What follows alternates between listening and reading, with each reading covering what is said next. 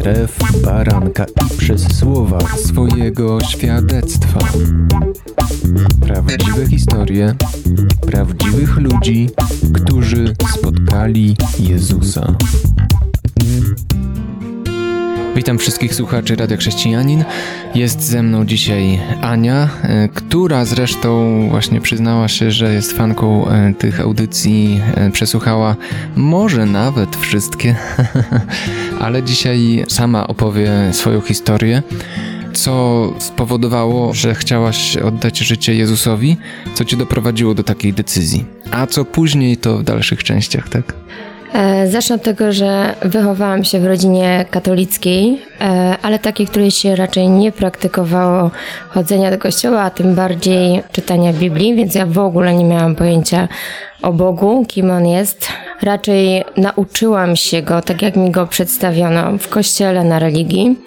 To jest sędzia sprawiedliwy, który za dobro wynagradza, a za zło karze. I to było takie mocne w moim życiu. Miałam świadomość tego i wiedziałam, że jest Bóg.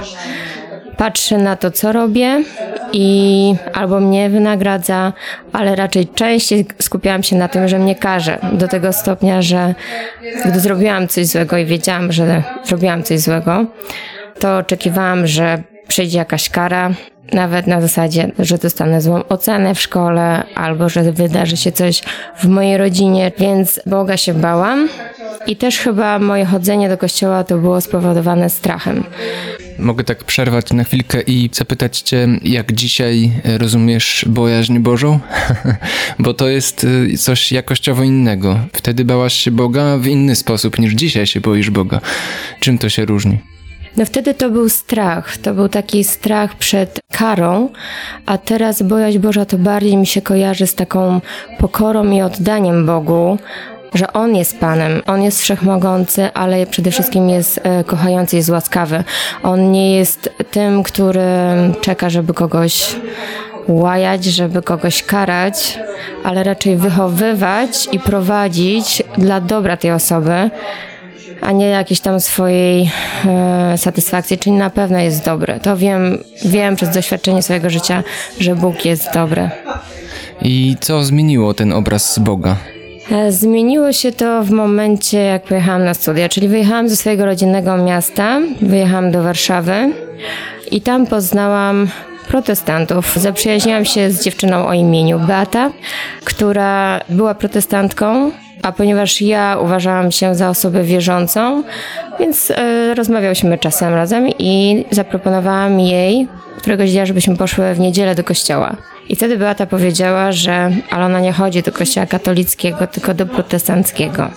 No to wzbudziło moją ciekawość, ponieważ jako dziecko w mojej miejscowości był jeden kościół protestancki, luterański, mówiono, że w tym kościele depcze się obraz Maryi, czyli generalnie kojarzył mi się raczej negatywnie, a przynajmniej dziwnie i obco.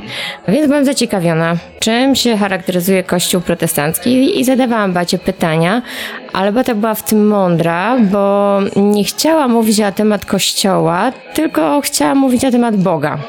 I zadała mi pytanie, czy jeżeli umrę, czy jeżeli by się to wydarzyło, to czy mam pewność tego, że będę zbawiona?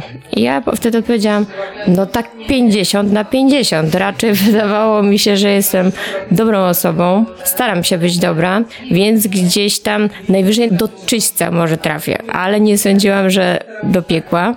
I Beata mi wtedy odpowiedziała, że to nie jest tak. Na podstawie tego, co jest w Biblii napisane, że to teraz decyduje, gdzie spędzę swoją wieczność. Przede wszystkim jest to uwierzenie, że Jezus umarł za moje grzechy, że ja nie jestem w stanie za nie zapłacić, zapracować sobie na niebo. Jedynie mogę zaufać Bogu i przyjąć Go, Jezusa, do swojego serca, jako swojego Pana i swojego Zbawiciela. No i kolejne pytanie, jakie mi zadała, czy czy ja wierzę w to, że Bóg mnie kocha. I ja wiem, że dla mnie w tym momencie to było tak mocne, bo ja nie znałam Boga, który kocha. W ogóle dla mnie Bóg był sędzią, ale nie był miłością. Więc dla mnie to było pytanie takie trudne, ale bardzo poruszające i do tej pory jak o tym mówię, To jest to poruszające, że Bóg jest miłością i On jest kochającym Ojcem. Ja z perspektywy mojego własnego Ojca nie do końca e, rozumiałam, co to znaczy dobry Ojciec, kochający Ojciec, bo mój Ojciec właśnie był taką osobą, który karał, chwalił, ale też karcił. Więc ja obraz Boga przez pryzmat mojego taty widziałam właśnie, że to nie jest taki bezwarunkowo kochający ojciec. To wydaje się takie zaskakujące dosyć, że wszyscy mamy podobne doświadczenia a propos tego poznania miłości Bożej. Jest to takie objawienie, tak jakby nie było to napisane w Biblii, a jest przecież w liście chyba Jana, jeśli dobrze pamiętam, napisane wprost, że Bóg jest miłością. A jednak z trudem to dociera do nas. Zapytam Cię jeszcze, jak ta prawda do Ciebie dotarła tak do serca, ale to już po przerwie, za chwilę wracamy. Słuchasz Radia Chrześcijanin, ewangelicznej stacji nadającej z myślą o Tobie. Wracamy do audycji, do świadectwa Ani. Powiedziałaś przed przerwą, że pytanie o Bożą miłość wprost, czy Bóg Cię kocha, czy myślisz, że Bóg Cię kocha, to było dla Ciebie mocne pytanie i dotykające Cię głęboko. Jak wtedy odpowiedziałaś na nie? Jak prawda o Bożej miłości docierała do ciebie? Bo domyślam się, że ostatecznie przemieniła twoje serce. No to pytanie było kluczowe. Ja musiałam poznać Boga i doświadczyć Go, a nie jestem taką pokorną córką.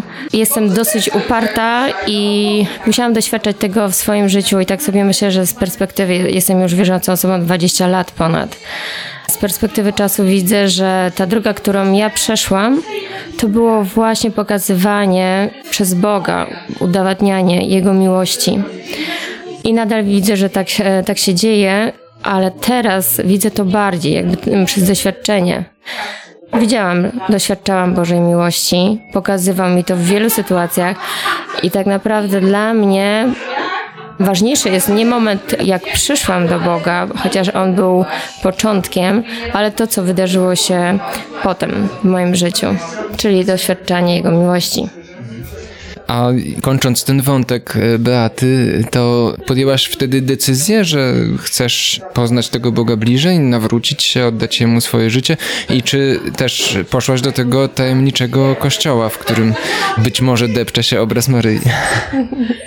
Właśnie doświadczenie z kościołem protestanckim e, pierwsze moje było w Krakowie.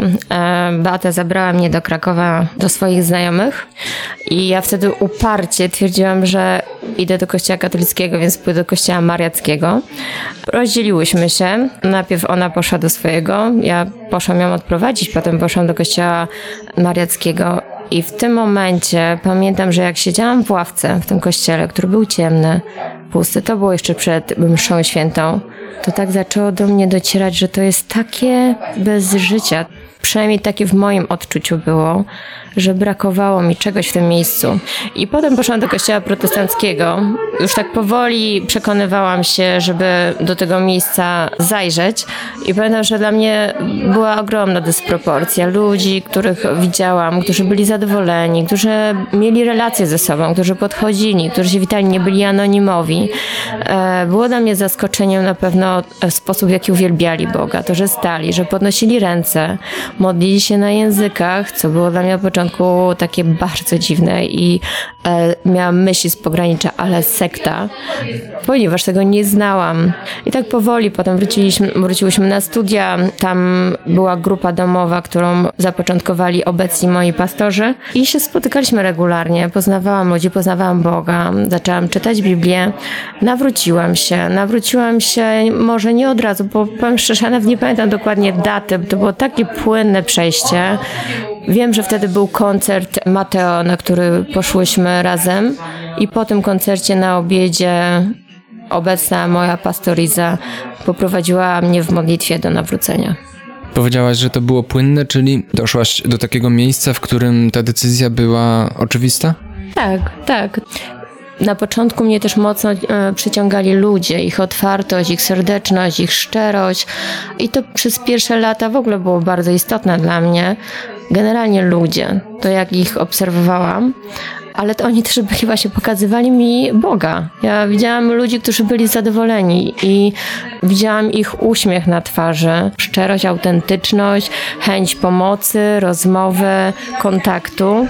No ja wiem, że właśnie taki jest Bóg i że to, to, tak naprawdę tego nas powołuje, żebyśmy byli Jego obrazem na ziemi i żebyśmy właśnie zanosili ludziom to, czego brakuje im na tym świecie. I oni tak robili. Powiedziałaś o tych ludziach, że byli inni, ale czy ty również stałaś się taka jak oni? to jest pytanie o przemianę, jaka zaszła w tobie. Wcześniej w pierwszej części wspominałaś też, że chciałaś zasłużyć albo przynajmniej uniknąć kary tego surowego Boga. Jak to twoje postępowanie zmieniło się po nawróceniu, w tym czasie, kiedy już znałaś Boga, znałaś Jego miłość, czy też zaczynałaś Go poznawać? Zaczynałam, zaczynałam, bo to był mnie długi proces. Ja przez długi czas miałam jeszcze tą tendencję do myślenia o karze i spodziewałam się e, kary. Ja musiałam z tego wychodzić latami, doświadczając Bożej miłości właśnie latami. Czy jestem taka jak ci ludzie, których poznałam? Wydaje mi się, że nie mi to oceniać, ale jak rozmawiam z ludźmi, których poznaję, to często właśnie od nich słyszę taki sygnał, że, że jest coś innego we mnie, że jest, że jest we mnie pokój, spokój. Mam nadzieję, że inni odbierają tą obecność Bożą w moim życiu i że mogą ją zanosić innym. Pokój z Tobą. Chyba z Tobą.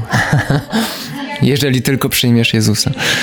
Takie powiedzonko śmiesznie słyszałem kiedyś, ale co masz na myśli mówiąc o Bożej miłości? Czy to jest związane z przebaczeniem, czy też z zaopatrzeniem, czy z czymś jeszcze?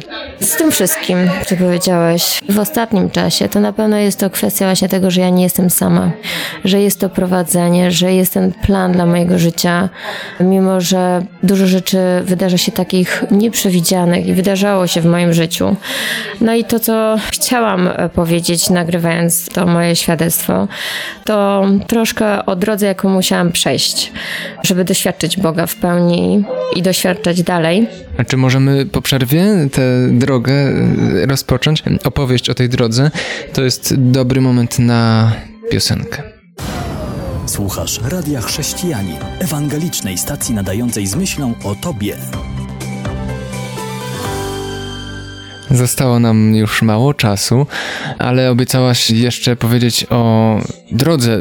Też zaznaczałaś, że ta twoja droga, proces był długi. Dużo rzeczy musiało się wydarzyć, dużo czasu upłynąć, zanim poznałaś Boga, jaki On jest i to przez swoje własne doświadczenia. No właśnie tak, bo dla mnie chyba doświadczenie, jestem taką osobą, jest ważniejsze niż słuchanie, czytanie jak ktoś mi opowiada. Ja uczę się bardzo przez doświadczenie. Czytanie Bożego Słowa na pewno jest podstawą do tego, żeby poznać Boga i na pewno zmienia myślenie. Jednak czytanie, jak nie jest sprawdzone, to nie do końca jest prawdziwe w naszym życiu, więc ja musiałam po prostu tego doświadczyć i sprawdzić. Chciałam powiedzieć o tym, że po paru latach swojego nawrócenia, kiedy byłam młodą kobietą, nadal jestem młodą, byłam młodszą niż teraz. Wtedy byłaś młoda z całą pewnością, a teraz jesteś młoda. Może być. um, właśnie, związałam się z osobą, która była zupełnie niewierząca i o tym chciałam powiedzieć. Wyszłam za mąż za muzułmanina. Byłam już osobą nawróconą. Wiedziałam o tym, że to nie jest dobre. No tak, ale zakochałam się i te emocje, które doświadczałam wtedy, były silniejsze od rozumu. Ale pamiętam taki moment, właśnie przed poznaniem tej osoby, kiedy modliłam się. Modliłam się o męża, generalnie modliłam się o swoją przyszłość. I pamiętam, że w tym momencie, któregoś dnia przyszło do mnie bardzo mocne takie przekonanie, takie słowo. Ta modlitwa była przed wakacjami i przyszło takie słowo do mnie, że po tych wakacjach moje życie stanie się inne i stanie się bardziej odpowiedzialne niż było do tej pory. Ja pamiętam, że to było mocno zasłyszane, to zostało gdzieś, ale nie wiedziałam zupełnie, nie miałam pojęcia z czym to się wiąże. I w ogóle z niczym tego nie kojarzyłam. I wyjechałam na wakacje. Wyjechałam na wakacje za granicę i tam właśnie poznałam mojego byłego męża, w którym się zakochałam. W ciągu tych wakacji wyjechałam jeszcze do tego kraju parę razy i zaszłam w ciążę. I wtedy wiedziałam, że to, co było powiedziane, to była właśnie ta rola rodzica, w którą miałam wejść. I zdecydowałam się wtedy, że chcę być z tą osobą, że chcę wychować z nim wspólnie dziecko. I pobraliśmy się, on przyjechał do Polski. Już wtedy, jakby na początku, te lata były dla mnie bardzo trudne, ponieważ to była osoba zupełnie z innej kultury, nieznająca też Boga. Też jakby język, którym się porozumiewaliśmy, też nie był do końca wypracowany przez nas obojga. To nie było łatwe małżeństwo. Pamiętam, że w, jak mój syn miał dwa lata, to wtedy miałam też takie pragnienie, żeby miała drugie dziecko. I już wtedy modliłam się, błogosławiąc moje dzieci w liczbie mnogiej. Miałam wtedy tylko jednego syna. I pamiętam kolejną historię, jak modląc się wyszłam na balkon i widziałam na balkonie, jak kobieta w ciąży przygotowuje posiłek dla siebie i dla jej męża. I tak patrzyłam na nich z takim sentymentem, takim, no takie to było dla mnie urocze. I wtedy mocno usłyszałam, że będę mamą szybciej niż się spodziewam. Moi oboje synowie nie byli planowani.